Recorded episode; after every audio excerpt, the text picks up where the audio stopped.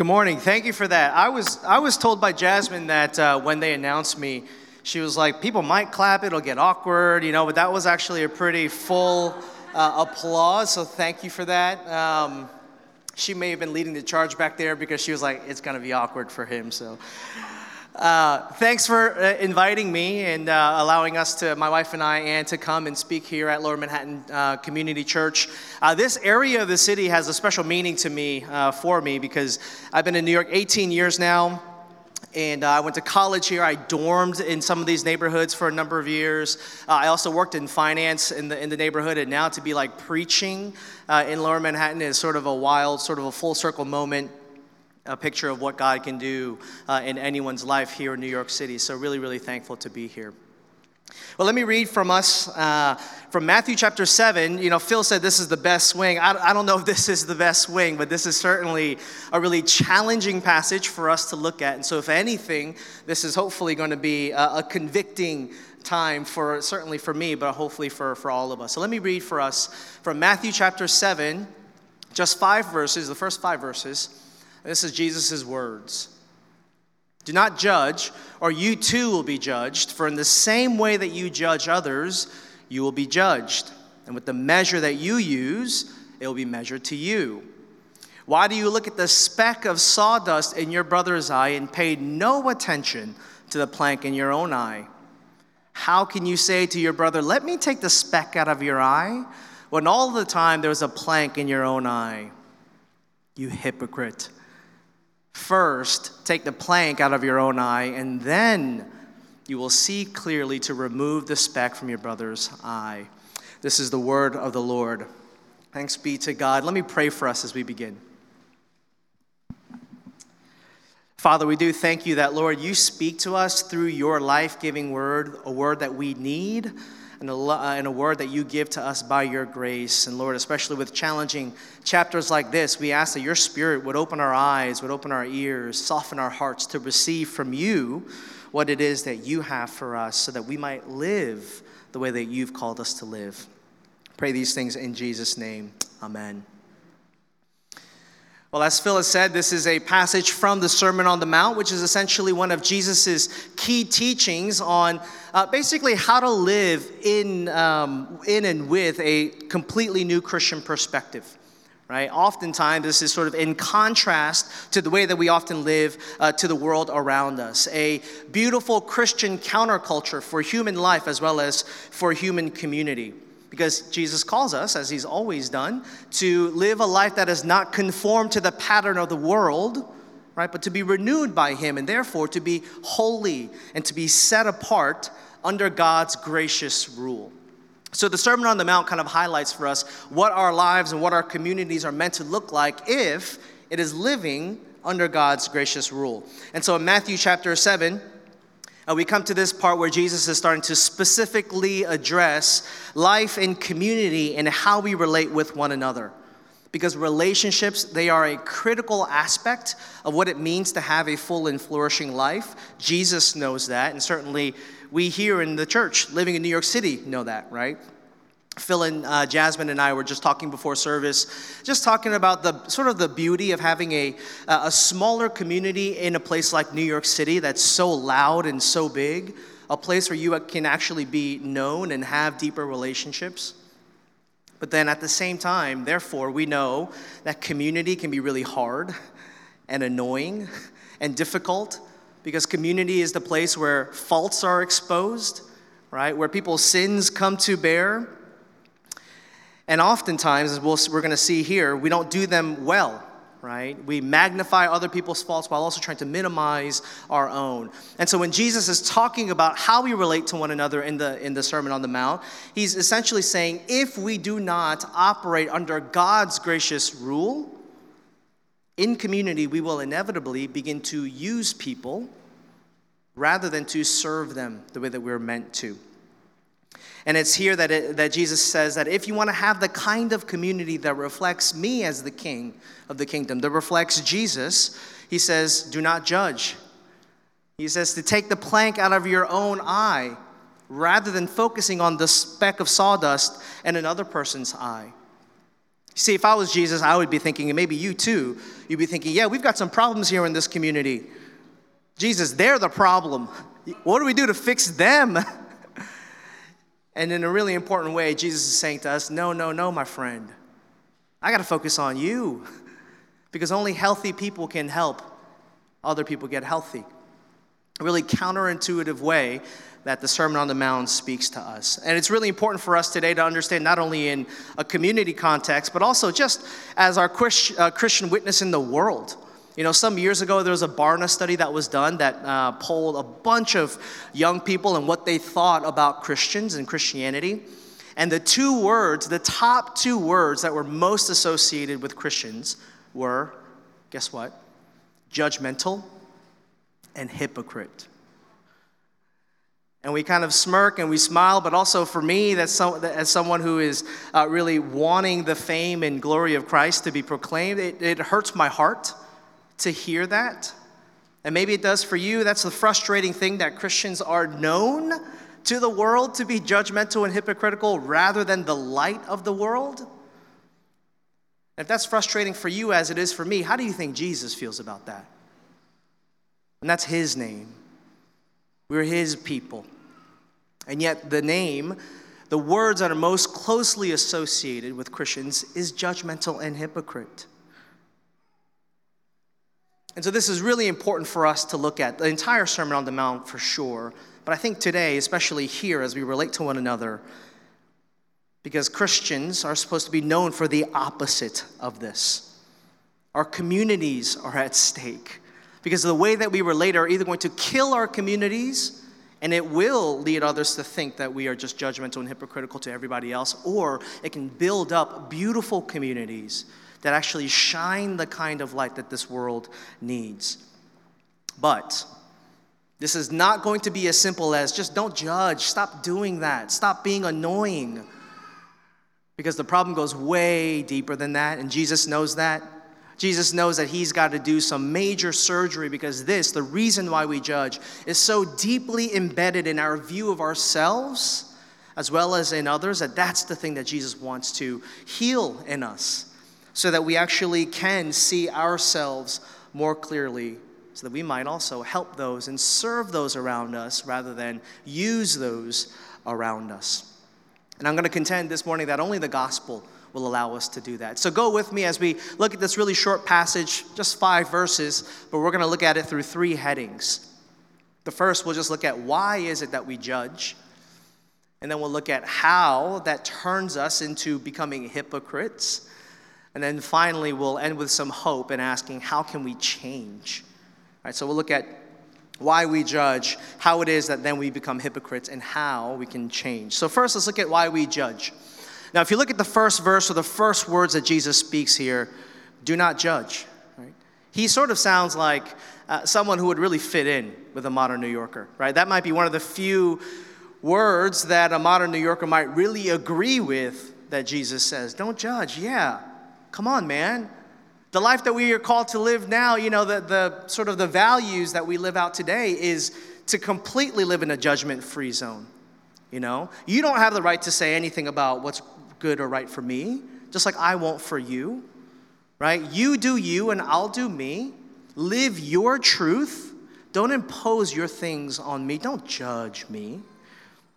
Right? So, in our very individualistic culture, in our very postmodern culture that uh, really actually makes no truth claims, ultimate truth claims, therefore, we don't have a basis for judgment, right? Leads to a society that often says, yeah, don't judge, just let people live however they want.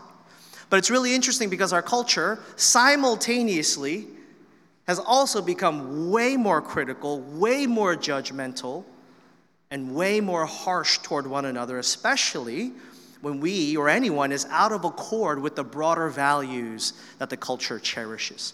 Right? In fact, the people who get judged harshest, people like Christians here in our culture today, are the ones that actually are seen as people who judge. And so, even our culture today, it's not just Christians who are known to be judged, it's even our culture. Everyone has this kind of judgment deep within us that we cannot get rid of, even though our culture has everything in place for it to try to get rid of it.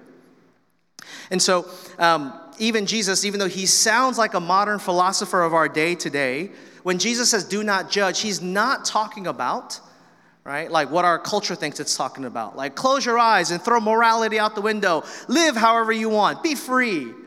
Of course, Jesus is not saying that, but what Jesus is getting at is this deeper thing that we see all throughout, all in us as well as in the culture around us. This desire to have a to be a harsh critic towards somebody else to have this condemning spirit, this self righteous, judgmental spirit, finding faults in others. This sitting at this high judgment seat and looking down on people. That, my friends, our culture does, our city does all the time, just like people in the church do all the time. That's the thing that Jesus wants to root out. That's what he's talking about when he says, do not judge. He's not saying, don't use your critical thinking abilities. Right? He's saying, This is the heart that I want to root out, this self, uh, this self-righteous heart. And so the question is not whether it is that we judge, because obviously we all do, but we have to think more clearly about why it is that we all seem to judge. And if you look care- carefully at what Jesus says in these uh, short verses, he's going to, I think, diagnose something so much deeper and therefore something that's so much more um, something needs to be healed way deeper in us that we often don't see. Because he's not, when you look at what he's saying, he is not so concerned about the other people, right? Like if something happened and there's somebody that you don't like, I would be running to Jesus and saying, Jesus, look at them, look at what they've done. Let me tell you all the reasons why, Jesus, these people are so annoying so that we can judge them right? And so I would even expect Jesus to say, Yeah, give me the facts. What happened here? But that's not what he does at all. If you look at our passage, his focus is completely centered on you as the person who judges. Let me read for this. Let me read this for us again and see if you pick up on it. Do not judge, or you too will be judged. For in the same way that you judge others, you will be judged. And with the measure that you use, it will be measured to you. You see the point that he's trying to make. He's saying it's not about them, it's about you right now because he is revealing a very important spiritual truth that the reason you judge has more to do with you than them. I saw a nod. You judge, and I'll say we judge in this harsh, critical, this self righteous way more because of your own sense of self than whatever it is that the other person has done. And friends, don't get me wrong in saying, uh, therefore, it doesn't matter what they did, doesn't mean that they are off the hook. We'll get to that later. But Jesus is saying you have to first see that it's first about you. Verse 4, he says, How can you say, Let me take the speck out of your eye, when all the time there is a plank in your own eye? See, he's bringing to attention, literally, imagine this two by four coming out of your eye and something that's so tiny in someone else's. It's so ridiculous for you to say something about somebody else, right? And he's trying to reveal a clear, obvious spiritual truth that we always want to avoid that there's also something wrong with you, with me, with us. And if we are not aware of that, if we are blind to that fact, to our own plank, then we are spiritually dangerous, not only to ourselves, but to the other people around us. We are spiritually dangerous to the community that we are in, and we will therefore destroy community rather than to help build it up. And that, Jesus says, is the key first starting point. Because here's what happens. Let me play how this uh, let me play this out for us about how this starts to ruin community. You see, deep down in all of us, whether we can admit it or not, we all have this deep sense within us that we're not all right, that we're not all good, that everything is not perfect within us. And as much as our culture tries to persuade us otherwise, it says, no, you're perfectly fine just the way that you are. No matter how many positive self help and self image books you read, it still cannot fully eradicate this deep down angst that we have there is something wrong with me. That's the thing that causes us to feel often guilt or shame, inadequacy, feelings of unworthiness. And here's the thing when we experience a negative self image, we have this very natural yet visceral reaction in trying to protect ourselves from feeling any kind of pain, from leaning into any sense that there is something wrong with us. And so we try to protect our sense of self. We often do that by either trying to inflate our sense of self, by inflating our egos, or a lot of times we try to hide. We try to hide our shame and run away from those things. See, there is something wrong with us that we are trying to fix on our own. It's what some biblical counselors call that we all have a system of self redemption. Here's a definition of it the human tendency towards self reliance and posturing away from God by our unconscious attempts to justify and define ourselves. That's essentially saying that we are always, in our system of self redemption, we're trying to find ways to fix our own planks the thing that is wrong with us. So when we see or experience shame or guilt or something that is wrong with us, we come up with all of these strategies to feel better, to hide the pain, to cover up the pain. And it destroys community because, friends, that often happens at the expense of other people. We use people to feel better about ourselves. That is the very heart that Jesus is after. That is the judgmental, overly critical, harsh, condemning heart that we can often have that finds faults in other people while remaining self righteous in yourself. Because, as one writer says, when you can't deal with it in ourselves, we try to deal with it in other people. Mm, that's another head nod. Isn't that interesting? Have you thought about that? The reason that we, you and I, are so prone to judge others is less about them and more about you. That it is a way in order to boast or to protect our bruised egos, our sense of self, or our pride. You know, C.S. Lewis has this great quote about pride, right? He says, Pride is the pleasure of having more than the next person. Pride gets no pleasure out of having something, only out of having more of it than the next person. They are proud of being richer or cleverer or better looking than others. Now, he's essentially diagnosing for us that now we need other people for our own sense of worth. And that's why we compare, that's why we judge. Because when we judge, it makes us feel better about ourselves. That is the root cause of why it is that we judge. Trying to ultimately deal with what's wrong with us by judging others. Because raise your hand if it feels way better to be the one who sits above and points the finger than the one sitting below being pointed at.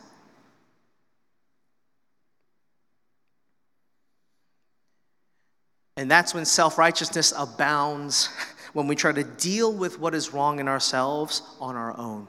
So that is why we judge. But now that then, let's look at how that turns us into hypocrites, the way that the passage starts to uh, break down for us. You know, Jesus says that the hypocrite is someone who's got a plank in their eye but calls out the other speck, right? Which is ultimately saying that this is their strategy, right, to mask their own flaws by pointing out and maximizing the flaws of other people while trying to minimize the things in yourself, which is why countless research has showed that we all, as human beings, we've got this uncanny ability to see ourselves in the most generous light. But if somebody else messes up, oh man, they always like that. Right? We just have this weird ability to make our, make our faults smaller while maximizing the flaws of others. And that's what leads us to uh, becoming a hypocrite in our lives. You know, have you ever noticed that the thing that bothers you most about someone? I think about the people who you judge most at work and your family, people who you live around. I'm willing to bet, I'm willing to bet that the thing that you often find most annoying about them is something that you don't like about yourself. Something that you've detected in yourself, and therefore you can detect in other people. You kind of have a radar for it. You know the many faces it takes on. That's why you can sense it and see it in other people. Oh, that person, he's just so manipulative.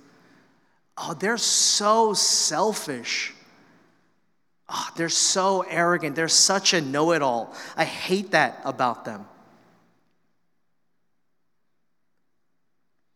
And my contention is, is those things are often very easy for us to spot in other people because it reminds us of somebody, someone that we know very well.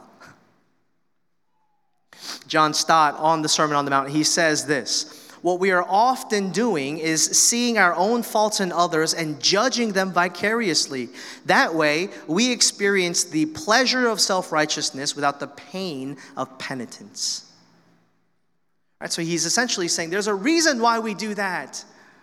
You know, and there's a great story in the Old Testament about this very thing about King David and the prophet Nathan from 2 Samuel chapter 12, where if you're familiar with this story, this is when you know, King David goes from being like a little shepherd boy to like this great, amazing warrior king. And in 2 Samuel chapter 12, it talks about a time when kings are supposed to go to war. David stays at home. And while he is at home, what does he do? He abuses his power. He gets himself into trouble. He gets Bathsheba pregnant and then tries to hide and cover it up by having her then rightful husband Uriah killed off in war.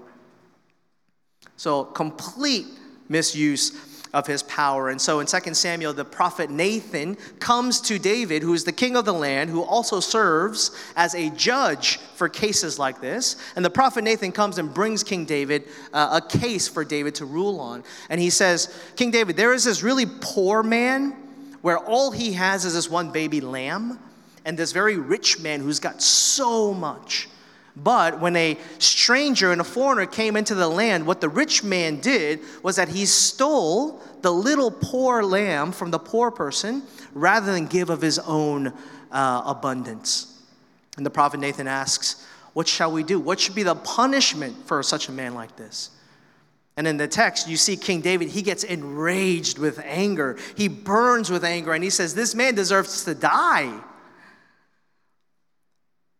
And King David, he passes down a much harsher judgment than what the actual crime required. I mean, remember, it was just a lamb that was stolen. That was not worthy of meriting death.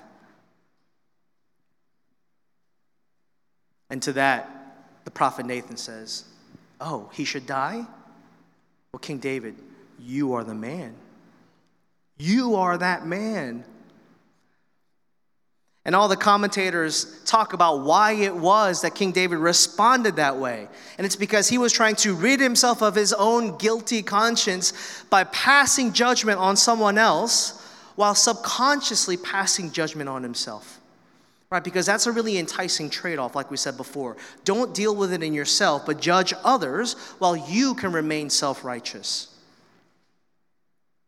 That's why the thing that gets you most worked up about another person, the thing that you see and you judge in them, do you know why it bothers you so much? In some ways, oftentimes, it is triggering in you your own sense of unworthiness, something that is wrong with you. And you are seeing a part of you that deserves judgment.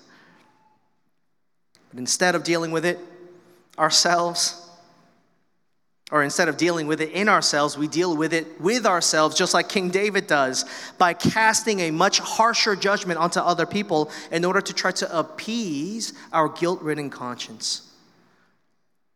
Because it's much easier to do that than, friends, to be really faced with who you really might be. Right? It becomes a lot easier for you to live with yourself when you don't admit those things in yourself, but you can admitted toward other people, in other people. And see, friends, that King David is a picture of a hypocrite who is living with a system of self redemption. He doesn't go to God to deal with these things, the things that are wrong within him, the things that he has done wrong. He doesn't go to God, the one who can actually deal with his conscience. But in trying to deal with it himself, it always comes at the cost of other people. Don't you see that?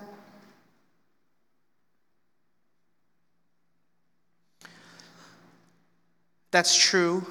How is it that we might change? Where might then we find some hope? Can we change at all? You know, maybe it's just doing what Jesus says. Hey, just don't judge. You know what? Just everybody forget about it. Well, no, that's not what Jesus is saying because as we read on in verse 5, he says this really important thing. He says, First, take the plank out of your own eye, and then you will see clearly to remove the speck from your brother's eye. You see, you can't help someone when you are blinded by your own spiritual flaws.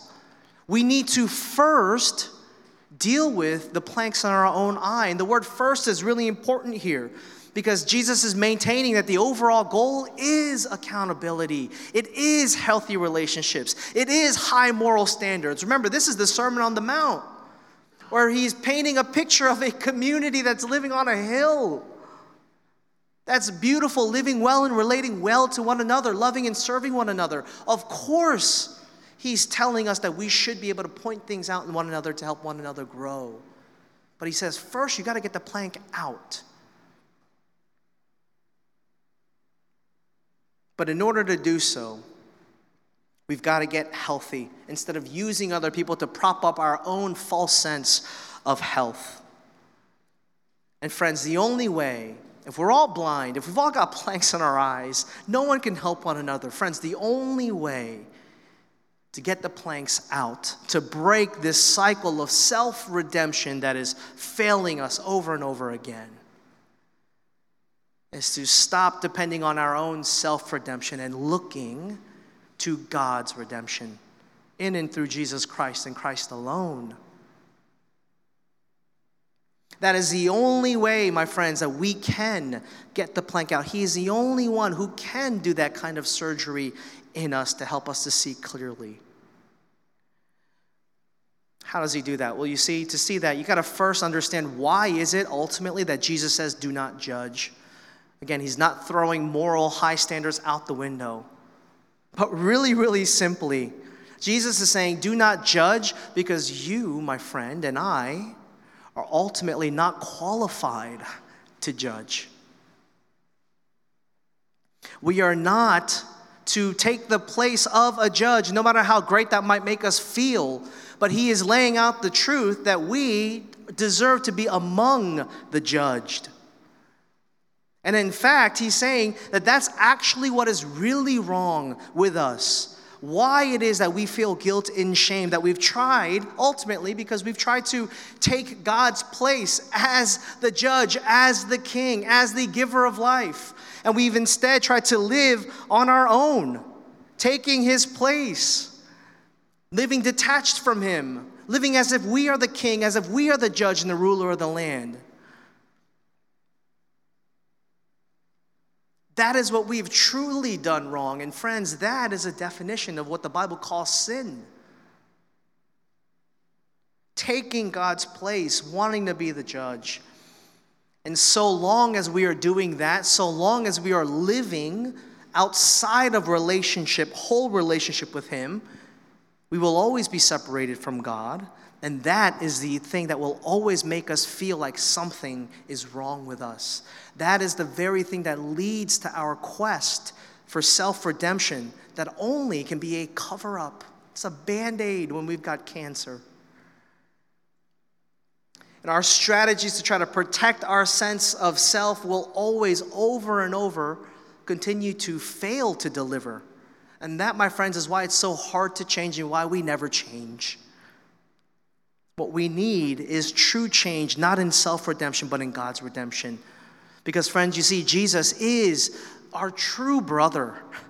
The true brother who actually is qualified to judge, the only one that can actually help us get the plank out to see ourselves and others more clearly. And the reason that we're blind to the self and we focus on others is because ultimately, I don't know if you've sensed it, is that we are terrified to see what we are really like. We're afraid to lean into that and step into that. We don't know if we'll be able to handle the truth about ourselves and live with ourselves. And that would be right. You see, only Jesus can handle our true selves. He, he's the only one who can handle what is really wrong with you and me deep down, who can fully deal with, my friends, the separation that we constantly feel from God that causes our guilt, our shame, and our anxiety and our feelings of unworthiness. And He can only do it because His strategy is the only one that is not temporary, my friends, like ours. See, Jesus' strategy to deal with that is full and it's final. Because it doesn't come at the cost of other people. The way that he deals with it, it comes at the cost of himself. See, we shed we shed the blood of other people over and over again every time that we pass unfair judgment in order to appease ourselves. We're using people, shedding their blood all the time. And it's like what the Old Testament says about the sacrificial system, right? Shedding the blood of bulls and goats in Hebrews 10. That we're never meant to fully deal with our sense of guilt and shame and sin, but can only be a reminder of the grace that was coming and the sin that we have.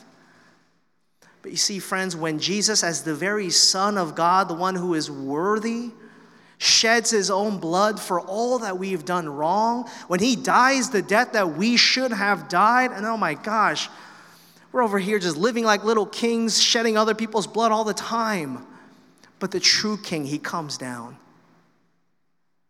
He gives his entire life for you while you were still enemies with God. And he dies the death that you should, I should have died. But not only that, he lived the life that you and I should have lived. And he offers that to us, fully restoring and healing our relationship with the very God who sent him to redeem us.